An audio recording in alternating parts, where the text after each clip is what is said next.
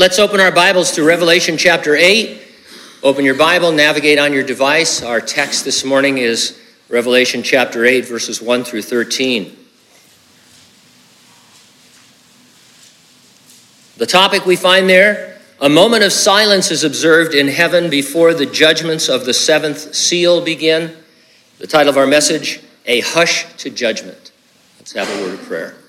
Father, this morning we're blessed to be in your presence.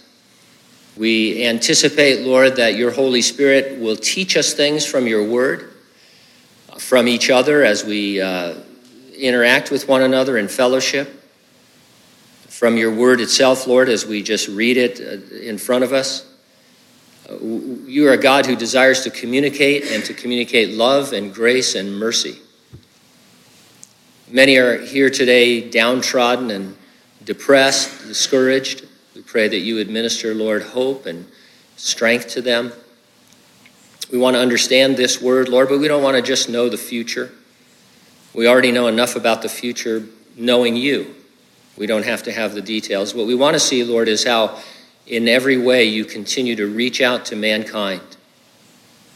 Whether through grace or through wrath, Lord, it is your desire that none should perish, but that all should come to eternal life. And so, Lord, we pray if there's anyone here this morning, and I'm sure there is, who doesn't know you, that your Holy Spirit would convict them of sin and righteousness and of judgment to come, that you would free their will to receive Christ as their Savior, that they would do spiritual business with you. Now, guide and direct us, Lord, in Jesus' name. And everyone said, Amen.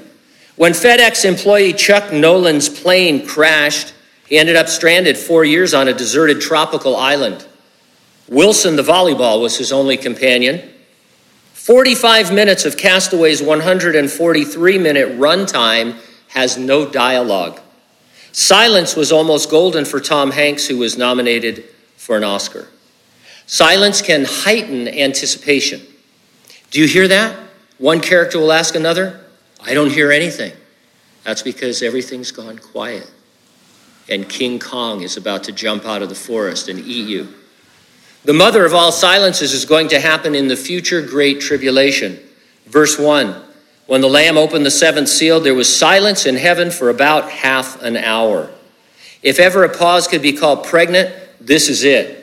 When the about 30 minutes is up, for three and a half years, the worst of God's wrath will be felt by the inhabitants of the earth. I'll organize my comments around two points. Number one, you observe the silence. And number two, you observe the scourging. Let's take a look at the silence in verses 1 through 5. It's become popular to categorize the revelation of Jesus Christ, this book we're studying, as apocalyptic literature. Apocalyptic is a genre of literature that is filled with allegories. It isn't meant to be taken literally. The revelation is not in the genre of apocalyptic literature. In chapter 22, verse 18, we read the revelation is referred to as the words of the prophecy in this book. Prophecy is an entirely different genre from apocalyptic literature. Prophecy is to be taken literally. If the prophecy is told in symbols, the Bible will define those symbols for us. Now, I only mention this because um, some of your friends and uh, you know other acquaintances at some point will say, uh, oh, hey, the revelation, it's not to be taken literally. Nobody really knows what it means. It's in this genre of apocalyptic literature, so we don't, it can mean just about anything. Uh, but it, it's not. It calls itself a prophecy. And uh, it, it's to be taken as a prophecy. In fact, the major portion of Revelation is yet to be fulfilled prophecy.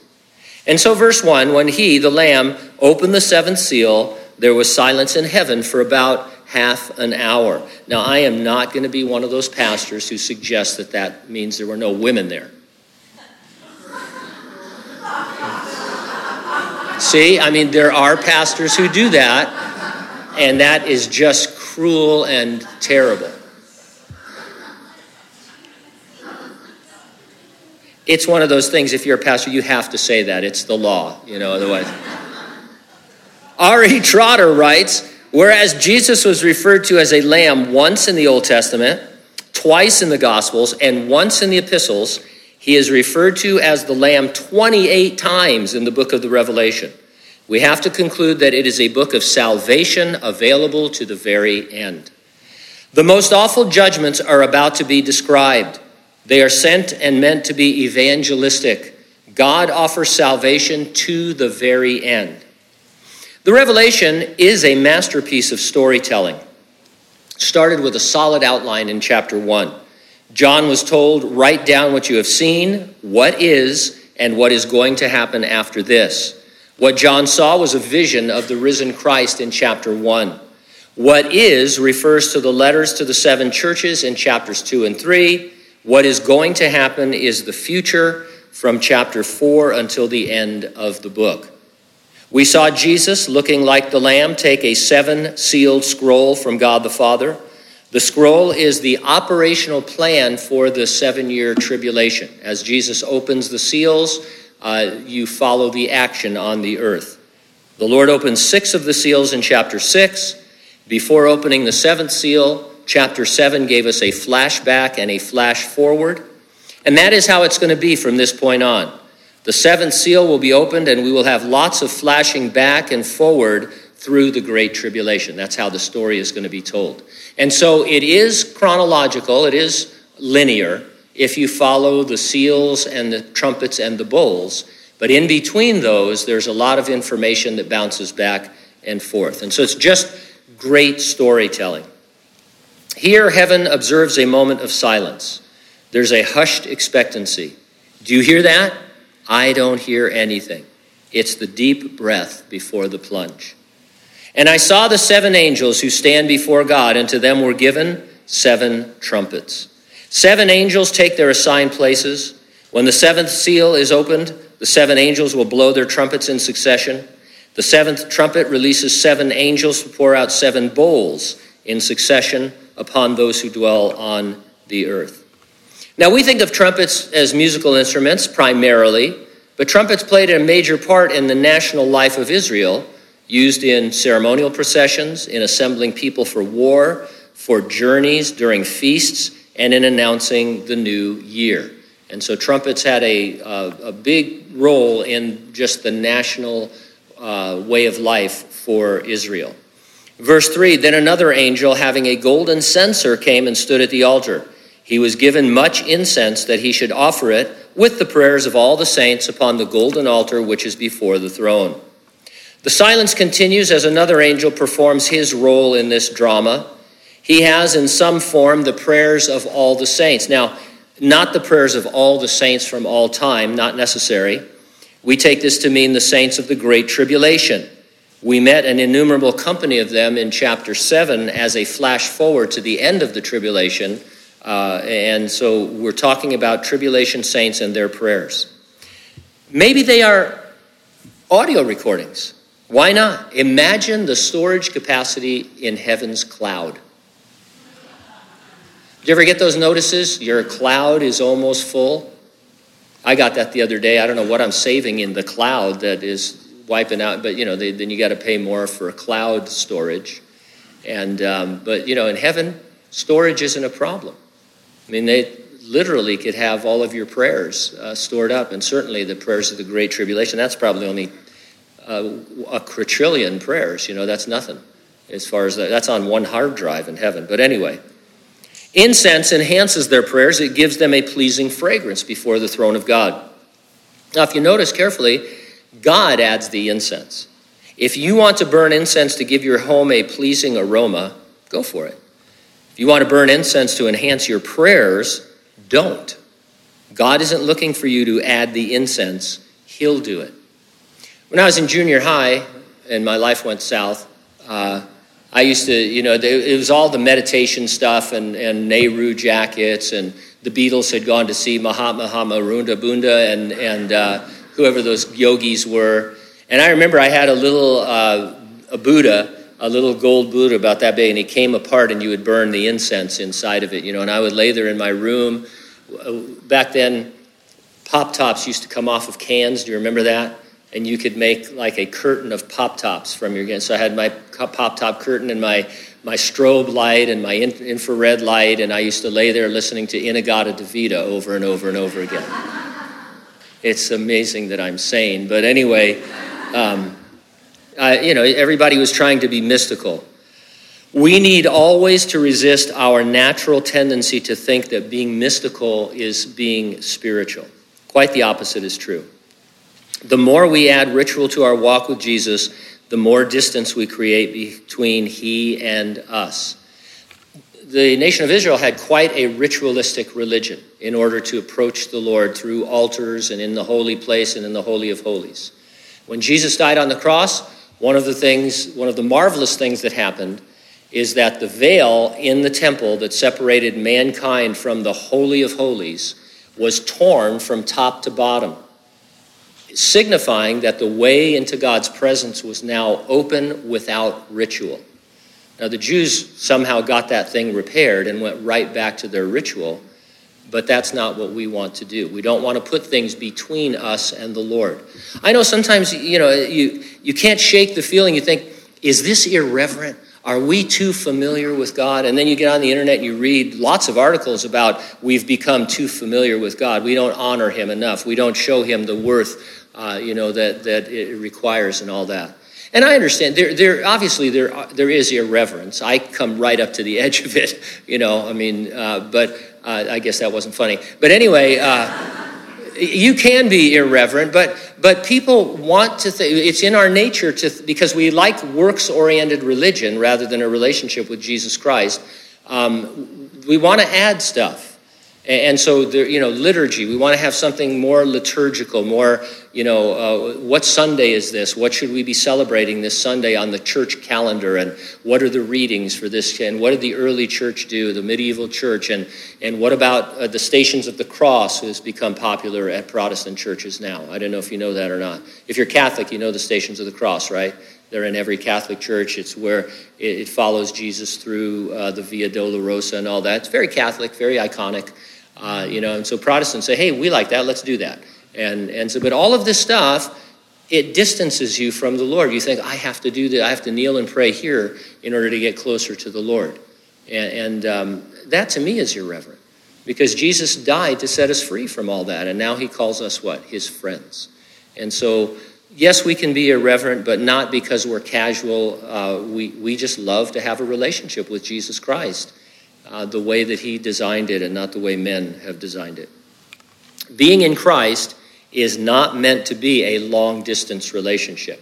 Some of you are in or have been in long distance relationships, right? You're in high school, you got your high school sweetheart, and then they accept college in, you know, Massachusetts, and you find out that long term relationships are tough. But then we look at the Lord and we say, Well, Lord, we'd like to have more of a long term, long distance relationship with you. I'm, I have to go to this prayer labyrinth or I have to do this or that before I can really come into your presence. It's, it's not what the Lord has for us. In verse 4, the smoke of the incense with the prayers of the saints ascended before God from the angel's hand. Now, we previously were introduced to a group of saints holding a prayer meeting in heaven. The saints alive on earth are their fellow servants and their brethren. Together, their prayers rise with the added incense to the throne. And then the angel took the censer, filled it with fire from the altar, and threw it to the earth. And there were noises, thunderings, lightnings, and an earthquake. The martyrs in chapter 6 asked, How long, O Lord, holy and true, until you judge and avenge our blood on those who dwell on the earth? Their prayers stoked the fire on the altar. And so this is all a great drama, wonderful scene that is being played out in heaven in the future and, and very highly choreographed, you might say, all very visual. Noises abruptly break the silence in heaven. Thunders and lightnings and an earthquake alert those who dwell on the earth that the great second half of the great tribulation has come. You know how many warning systems we have now, right? Don't we have a lot of warning? We have amber alerts. Uh, down in, uh, we have fire alerts, you know, if you have to evacuate. Back in the good old days, you didn't know, you know, policemen and firemen had to go door to door to evacuate you. Uh, and I, I, remember fires we were involved in in Southern California. Um, you know, you, you never knew when to evacuate or when not to until they came around. It was, it was labor intensive. Now we have all kinds of warning systems. Well, this is going to be a heavenly warning system. All of a sudden, there's going to be thunders and lightnings and an earthquake all over the earth, warning that the second half of the Great Tribulation has come. It's not uncommon to refer to the last three and a half years of the seven year tribulation as the Great Tribulation. Okay, so as the truth is, the first 1260 days aren't near as bad as the last. Uh, and so some people say, well, the, you know, the Great Tribulation, sure, the church will be kept out of that, but we'll be in the tribulation. We'll, we'll be there for the first three and a half years. No, we won't. Because if we're there at all, we will know when the Lord is coming for us in the rapture. We'll know the exact date. We can calculate it, or we'd be pretty close. And the rapture is always an imminent event, it could happen at any time. So you can call it the tribulation, you can call it the great tribulation. You can say the last three and a half years is the great tribulation. There's about 25 names for the great tribulation in the Bible, including the time of Jacob's trouble. So don't let anybody like you know befuddle you by th- saying that we don't know what we're talking about when we talk about the great tribulation. Uh, it's all the same. It all adds up to the seven years. It is that time of trouble that the world has never experienced nor ever will again. And yes the end of it is going to be worse than the first. The seventh seal is like a director shouting action. It'll be a live one take performance. It is carefully blocked and scripted the church age in which we live, it's every bit as dramatic if you think about it.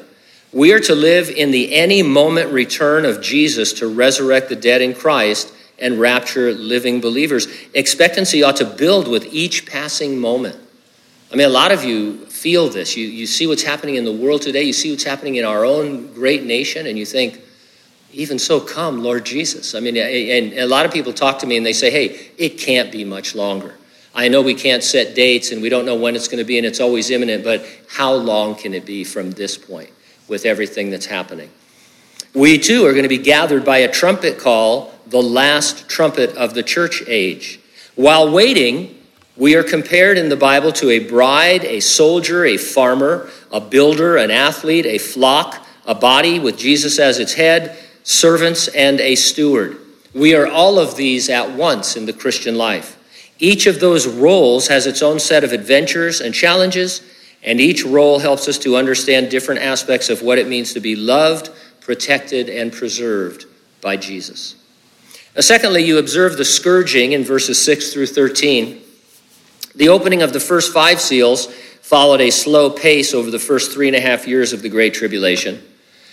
The opening of the sixth seal was like a movie preview. There we saw, and I quote, a great earthquake, sun becoming black as sackcloth of hair, the moon became like blood, the stars of heaven fell to the earth as a fig tree drops its late figs when it is shaken by a mighty wind.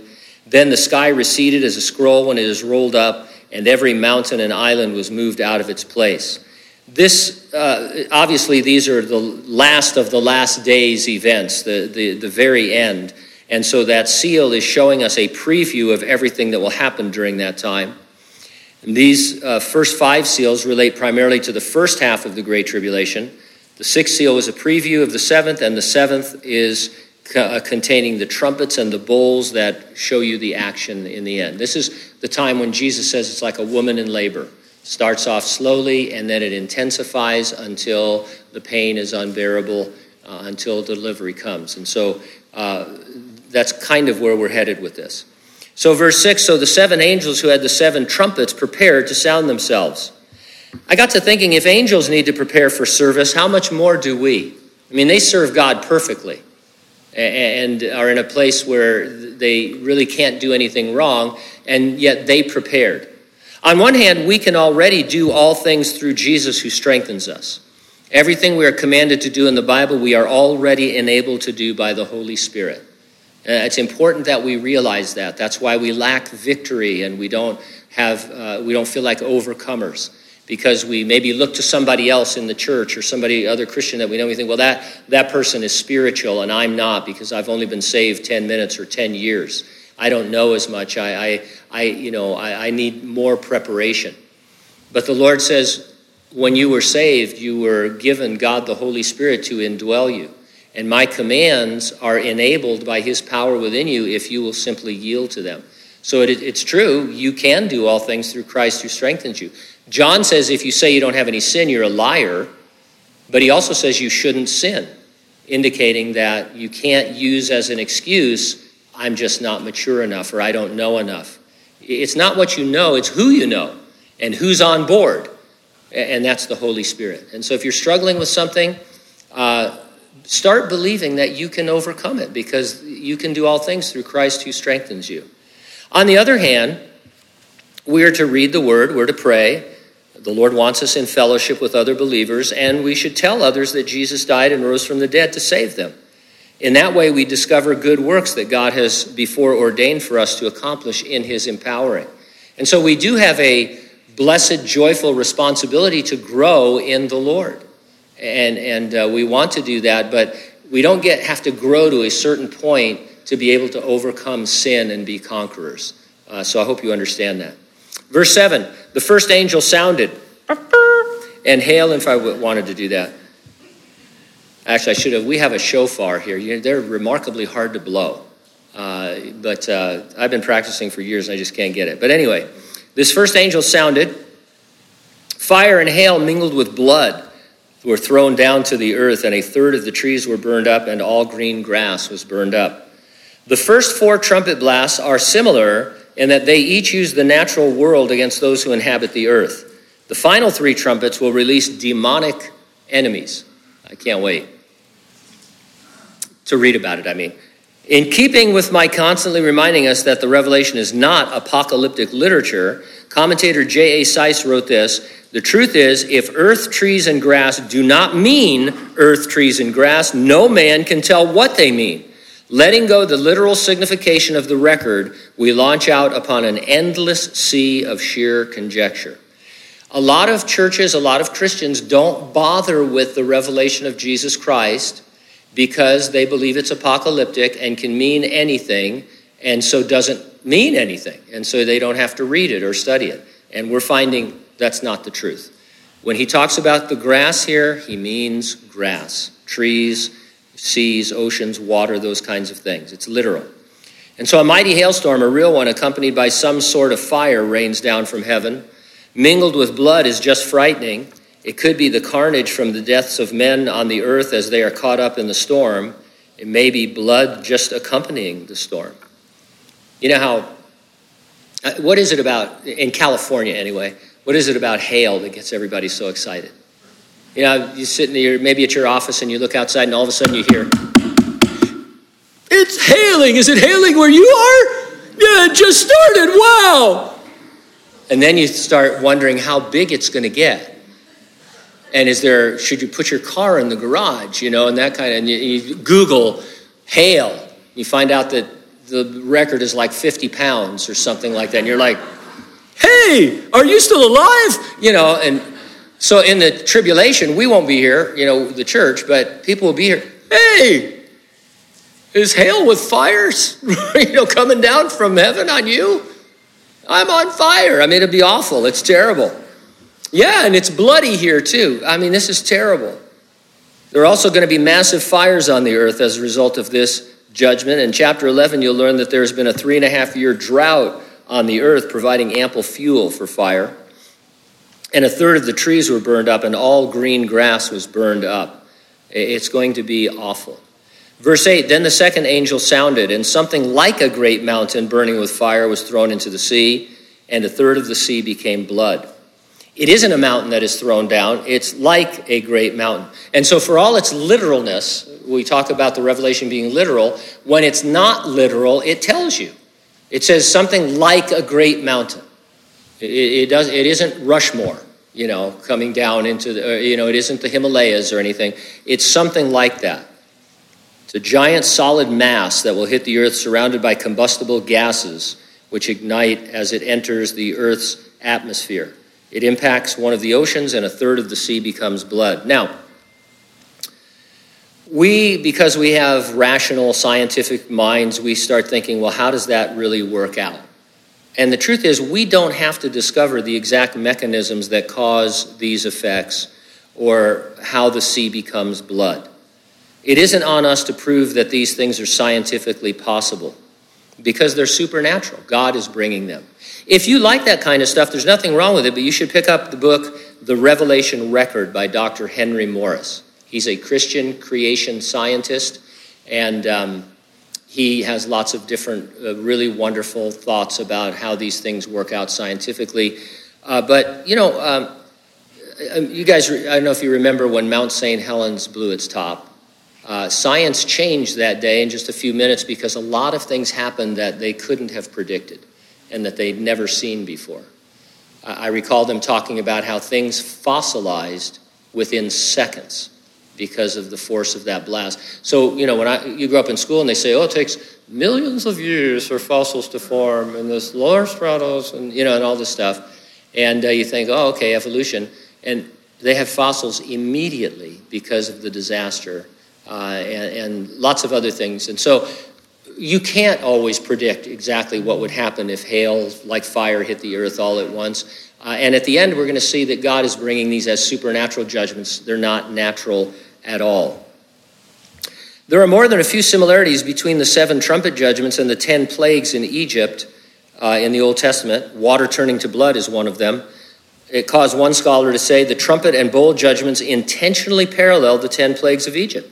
The ten plagues are prototypes of the trumpets and the bowls, providing a framework to understand them. Once again, we take the 10 plagues to be literal, do we not? I mean, when we studied that, we thought, oh, the water turned to blood. It wasn't symbolic blood. It wasn't, uh, you know, that he, Moses saw red because he was angry or anything like that. The, the Nile turned to blood. Why would the revelation be non literal if what it draws from is literal? Why suddenly does it become an allegory when everything else is real? So the 10 plagues occurred just before Israel's exodus from Egypt to the promised land, serves as a foreshadowing of the exodus of God's people through the great tribulation into the kingdom of heaven on earth. So there are lots of parallels if you want to study that. Uh, verse 9 A third of the living creatures in the sea died, and a third of the ships were destroyed. Notice the precision measurements. It's one third, no more, no less. It shows that these are carefully calculated judgments sent by God not simply nature gone bad or human beings ruining the environment. This is not global warming or any such thing folks suggest today. A lot of people will read the Revelation and, and use it as a warning that if we don't quit creating plastic, the world is going to you know, be destroyed. Or if we don't uh, get rid of this or get rid of that. And that's not it at all. These are divine judgments using nature against mankind. In apocalyptic films, there's always that one guy, he's usually a drunken, disgraced scientist, who discovers the pattern to what is occurring. And then he shares that, and we're able to overcome it. This ratio cannot be a coincidence, and so scientists will discover it. Or will they? Non believing scientists can be gullible.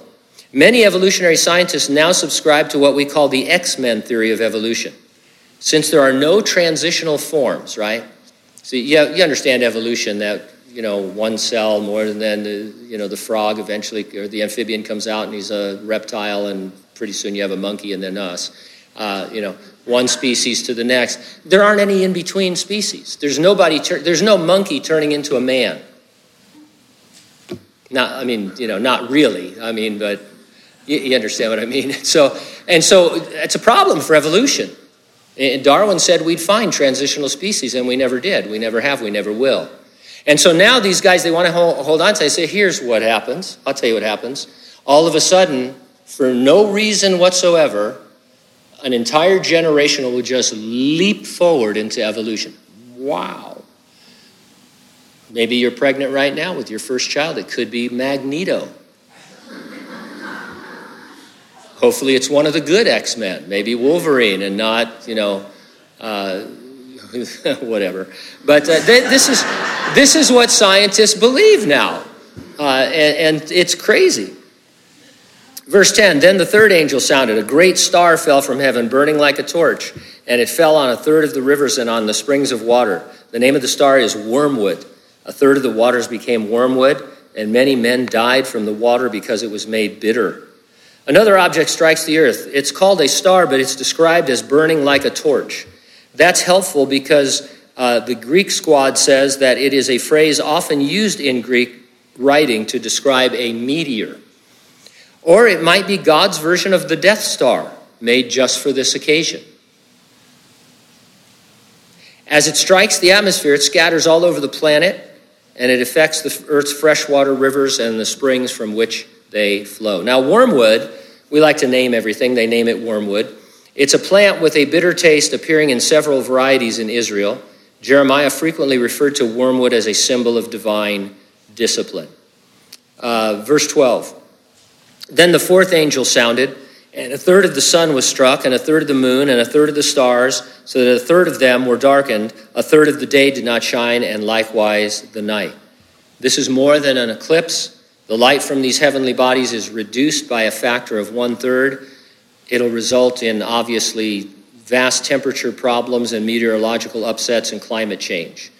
Any doubt you may have that this is supernatural and not mankind ruining the earth is now removed in verse 13.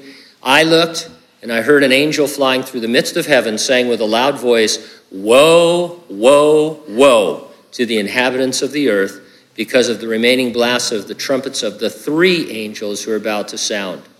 The remaining trumpet blasts, three of them have the word woe attached to them. That is a special word in the Bible it's used as an exclamation of judgment upon God's enemies. When God says, Woe on you, those who dwell on the earth ought to respond, Woe is me, and repent. It means that these last three blasts are going to be terrifying. Weird but true fact how many of you in your Bible, instead of angel, it says eagle? Raise your hand if your Bible says eagle. It is eagle. That's the better translation. I, I, think the guys who translated the Bible a long time ago said, yeah, eagles don't talk, so it must be an angel. I prefer to think of it as an eagle. Could be a descendant of Gwaihir, the Wind Lord from Lord of the Rings, right? Or Sam the Eagle from the Muppets. He's probably not fierce enough, and I'm not sure if he is one of the approved Muppets. You know, the Muppets have gone through lots of transition lately with the politically correct society in which we live. Not all the Muppets are good for your kids anymore. And I'm not sure if Sam makes it, but uh, anyway. Animals have talked in Scripture. Obviously, people say, oh, yeah, obviously the serpent talked to Eve in the Garden of Eden. She didn't think it was strange. Would you think it was strange if you were walking in your garden and a serpent started talking to you? I hope so. She didn't think it was strange. She had a nice conversation. But my favorite one is uh, Balaam He's a prophet in the Old Testament. His donkey spoke to him, and they had a really lengthy conversation. Balaam was on his way to disobey the Lord, and the Lord sent an angel with a drawn sword to kill him. Uh, Balaam couldn't see it, but his donkey could. And so the donkey kept stopping and crushing Balaam into the uh, you know, uh, cliff or whatever. So finally, Balaam couldn't take it anymore. He got off and he started whipping and yelling at his donkey. And the donkey turned around and said, What are you doing? Haven't I been a good donkey to you? Don't you see what's happening? And, and Balaam talked to him. They had a really lengthy conversation. Uh, so uh, apparently, a, you know, animals can talk uh, when God wants them to. Add to that, we know that all dogs go to heaven. Well, your kids think so, right? Are you lying to your kids or what? I mean, Mommy, did Blackie go to heaven? No.